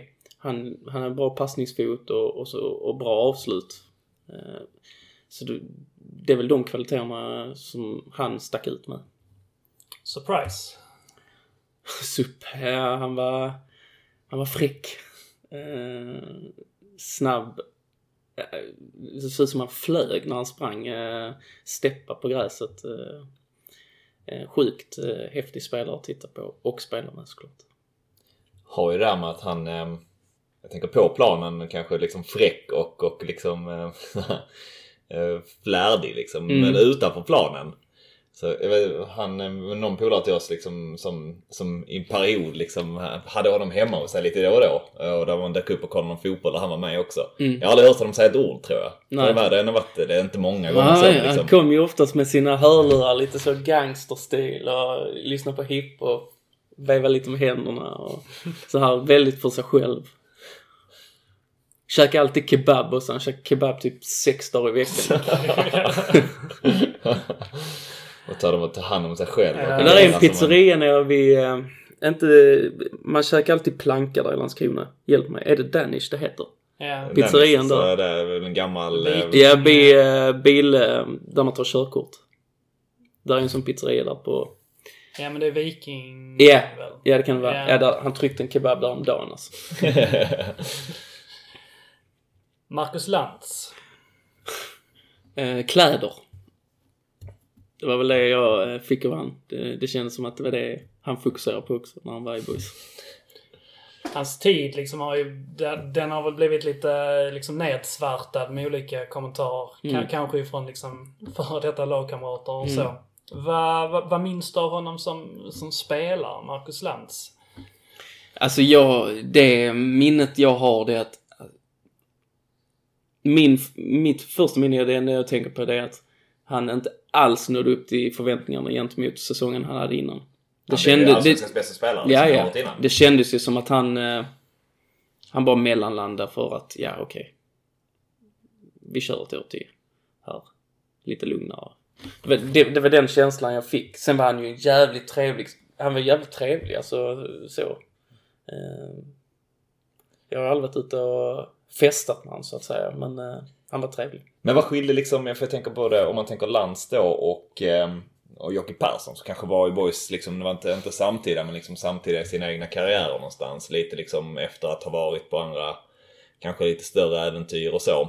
Ehm, lite liknande spelare kanske. är min bild i alla fall utan att liksom ha spelat med någon av dem. Men liksom, du säger Jocke Persson den bästa du har spelat med utan tvekan. Liksom. Mm. Hur, hur stor var skillnaden på, på de två till det, om du skulle jämföra? Men alltså... Alltså rent, jag tänker kvalitetsmässigt så när de var i, var i boys. Nej, men Jocke gjorde, Jocke gjorde aldrig misstag. Alltså det var, det var något lurt där. Alltså, han kunde ju, de kunde kunna tre mot en mot han och han, han löste det. Han sa, ja, men okej du får gå där och sen ta bollen sen liksom. Och man hade ju, jag vet inte om det var att man hade för höga förväntningar på Lantz och, och när han kom liksom med tanke på året han hade tidigare. Eh, Men det kändes som att någonting dog eh, när han eh, gick till oss. Fredrik Svanbäck. Svanis. Eh, jag har ett minne av på en resa när vi var i Portugal på träningsläger. Vi skulle ha inkilning, den här klassiska lagfesten för nya spelare och sånt. Och vi fick reda på det vid halv tolv efter träningen att vi fick den dagen där. Halv två ligger han däckad på en filt i solen. Lite såhär nidbild av en fin. En finne. Ja, en riktig finne alltså. Vem sa det mest om det egentligen? Var det, var det ni som lagkamrater eller var det honom? Liksom? Ja, det var nog mer... eh, ja, jag, jag skulle nog säga att det var mer om eh, honom. Faktiskt. Ja, nu önskar jag nästan att jag hade förberett många fler spelare men ehm, Ja, detta kunnat varit hela podden. bara köra det. Bara, Men eh, jag tänker vi, kör, vi hade någon vi snackade lite grann om för en förberedelse här. Vi har inte snackat så mycket om dina, du har egentligen tre tränare Mm. under din boys-period om man säger så. Ja.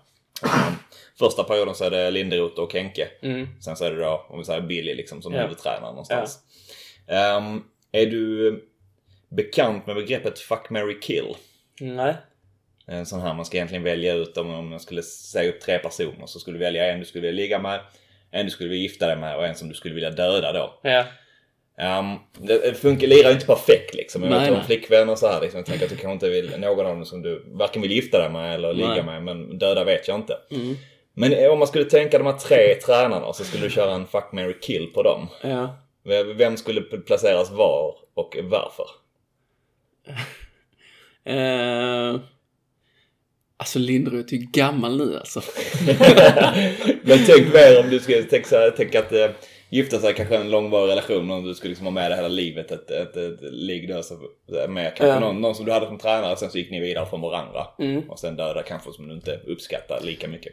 Eh, jag skulle ju döda Henke. Eh, och eh, jag skulle, jag skulle nog gifta mig med, eh, med Billy.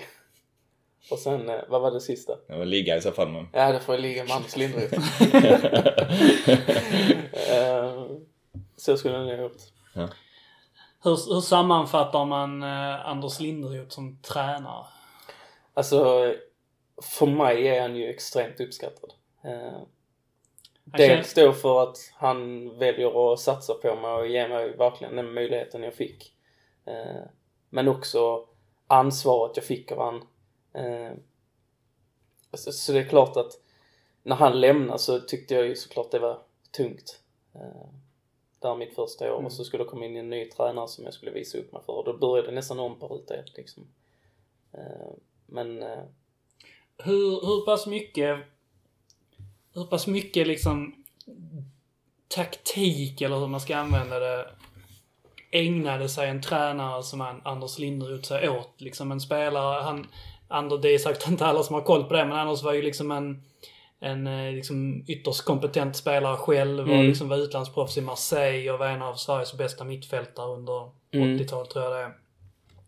Men har väl, man har väl förstått nu liksom så här i efterhand att väldigt många av de här liksom gamla spelarna, framförallt som var tränare på 2000-talet, att det var väldigt mycket liksom så här kör lite teknik, kör lite, lite kvadde och sen så spelar vi och sen så liksom på matcherna så kanske det var väldigt mycket av klyschorna som du kanske fick höra sen i Mm. både Svalöv och Kågeröd liksom så. Var han en sån, liksom, kan man placera honom i det facket där, att det var en enklare tid om man liksom jämför med nästan kanske om jag ska gissa på hur ni liksom hant- hanterar matcher i, i Fortuna nu liksom. Att man faktiskt, man gjorde fan liksom gedignare bakgrundsarbete och liksom på det viset då.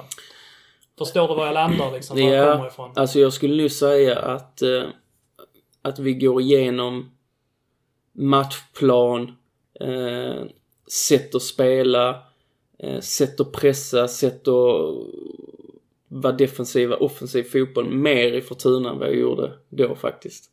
Eh, och då snackar vi division 4 idag. Eh, och i, det är ju ännu mer, alltså det är som natt och dag eh, nu kontra då. Eh, i, I boys också. Eh, så det, så det är klart att man hade inte jättemycket att tänka på mer än att man var tvungen att kunna eh, grunderna i, i fotbollen. Just det här med att till exempel att vi leder med 2-1 i, i 92. Försök inte dribbla förbi tre gubbar i sista tredjedelen. Vilket jag gjorde ibland. Men fick höra. Eh, det hade ju inte hänt idag till exempel. Det är näst, alltså det, det händer inte idag. Att, att man leder med 2-1 i 93 så går man för 3-1 istället för att springa ut med turnflaggan.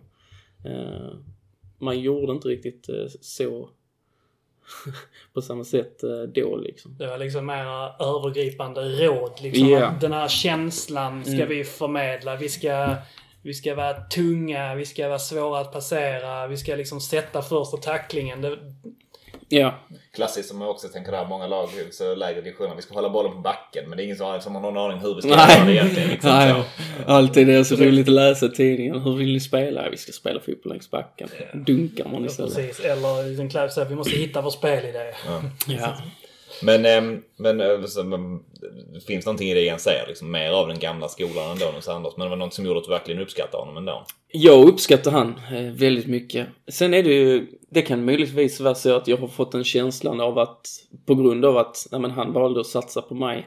Eh, så att eh, Henke satsade ju på mig också fram tills jag skadade mig. Men jag, jag, han uppskattar jag inte riktigt alls nästan. Skulle jag vilja säga. Ja, men Någonting som du valde, som gjorde att du valde att döda honom ändå. Nej, Nej men... eh, skojar. Men eh, alltså, att du, någonting gör att du Ja men två saker. Dels så, alltså det, det är ju sådana sjuka grejer som har hänt med, med han så det är ju, eh, vi hade ju ett Coopers test, hade vi. Eh, direkt efter Coopers spelade vi trelagsspel. Ganska, alltså intensivt som fan. Eh, och när, när vi hade spelat i 12 minuter tror jag eller något sånt. Så var jag, alltså jag var helt färdig. Jag, hade inte mer att ge liksom. Och det var på den tiden jag var, orkade mycket. Eh, då eh, sa Hasse till mig, ja men kom ut och så får vi byta av liksom. Eh, för jag kände liksom, jag är färdig här, alltså jag, jag har inte en, en sekund i mig. Eh, då blåser Henke i pipan. och säger, grabbar, vi håller där. Niklas orkar inte mer. Då var jag 17 år gammal och de fick bryta träningen 20 minuter innan det var slut. Och så fick jag all skit liksom. Jag tycker inte det är rätt sätt eh, till exempel. Bara redan där så vill jag ju spy på honom i ansiktet liksom. Och sen, eh, sen nekade han ju en flytt till Villarreal också. Så det var ju inte svinkul.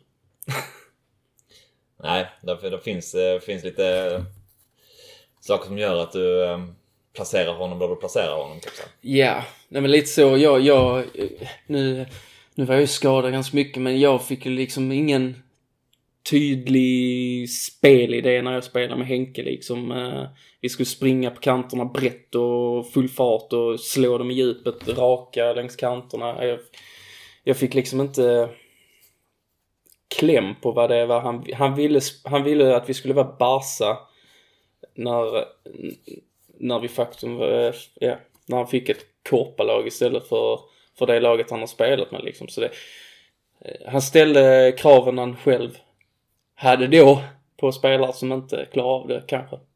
Så det, det var lite det.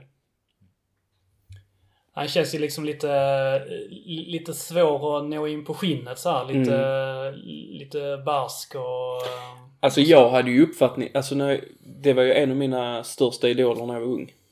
Eh, jag hade planschband på på väggarna och sådana här saker. Han kändes ju så jävla genuin och ödmjuk. Varje gång han stod i tv-rutan så var det, var han klockren. Och så kommer eh, han till klubben och sen bara försvinner hela den bilden. Han förstörde helt för mig. Eh, och då tänker man liksom bara, jaha, eh, det är en skrytig jävel. Eh, med all rätt kanske också för den delen. Men man får, man, en bild dör lite när, när det inte blir det som man förväntar sig. Personlig kris liksom, även Ja. för, för åren, eh, åren bakåt. Ja, nej, men lite så, lite så. Allt var en lögn. Ja. Och Billy hade jag bara diskuterat fotboll med i... Fram till... Fram tills vi inte är överens om en spelled, då blir det väl skilsmässa där. Gammalt gift far, Ja. helt enkelt. Eh, en liten, och detta var egentligen den enda liksom, eh, frågan som eh, kanske liksom har en form av så här, negativ klang. Men jag tänkte...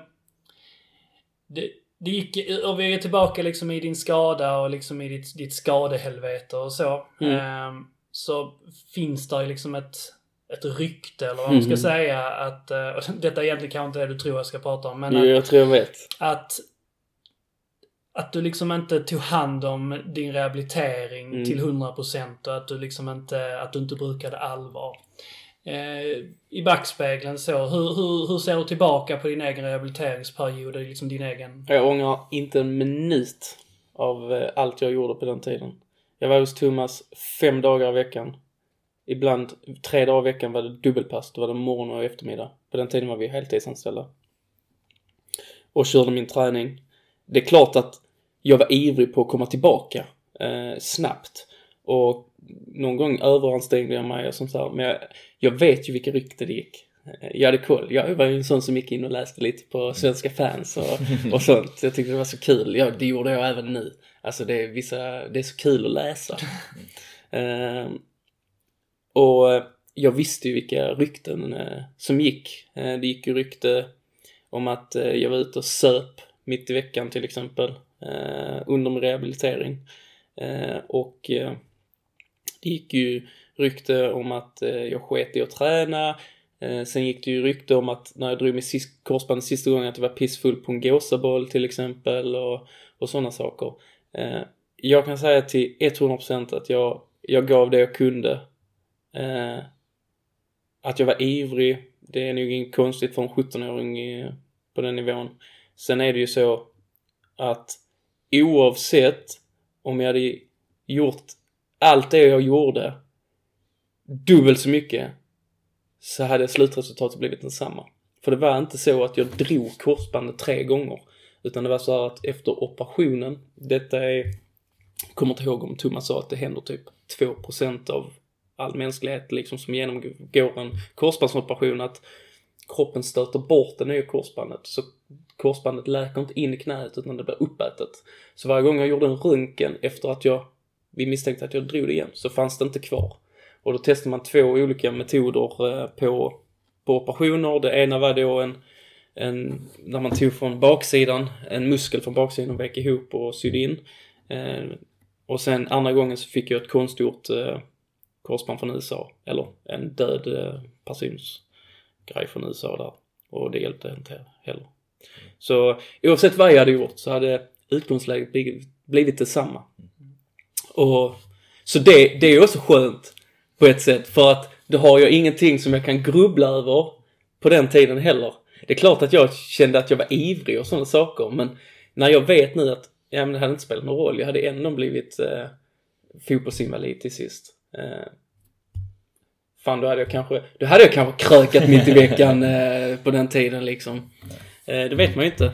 Men eh, det visste jag inte förrän eh, sista, sista skadan. Ehm, men det blev, blev jävligt bra ändå. Vi ska väl eh, egentligen med de orden börja så knyta ihop den här berömda säcken. Men innan vi gör det, inte för att din karriär egentligen är slut än, Mm. för du är alive and well i division 4. Ja. Men på ett sätt så är din karriär slut. Din elitkarriär är faktiskt slut. Mm. Eh, när du liksom kollar tillbaka i backspegeln nu så, vad, vad ser du och vad känner du på din elitkarriär? Det som var och det som blev. Eh, någonstans så känner jag ju såklart en, en jävla stolthet. Eh, I att faktiskt eh, dels ta mig tillbaka men dels få, alltså min debut var ju enorm till exempel och den hösten var ju fantastisk och sen när jag då skadat mig och kommit tillbaka igen och det, du vet, jag kom tillbaka till ett Landskrona som, eh, som andades harmoni. Det är liksom, vi, man strävar uppåt och, och sådana här saker. Det var jävligt häftigt att, att komma in i den tiden och faktiskt få skriva in sig lite i historieböckerna och vara med och skjuta upp Landskrona till, till Superettan. Så det, det är ju det är ju en jävla stolthet jag känner och även glädjen då för, för, för alla egentligen som har, som har följt Landskrona Boys har alltid fått kärlek. Alltså, och jag, jag har sagt det innan, men jag har varit jävligt stolt över att bära tolvan, publikens nummer och, och har gjort det med en jävla njutning varje gång. Fina ord. Gott så. Gott så. Då eh, ses vi i Halmstad. Det gör vi. Tack för det. Du kan lita dig tillbaka Du kan drömma lite grann Som om Gud var lika randig Han som sinne din sida Dröm om röken från Olympia Om hela skiten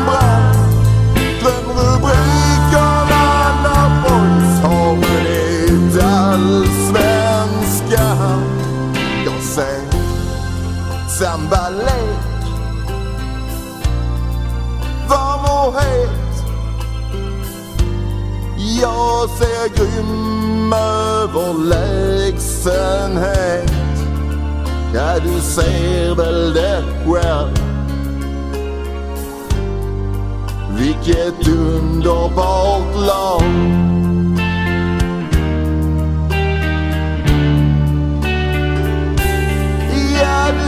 Du ser väl det själv Vilket underbart lag.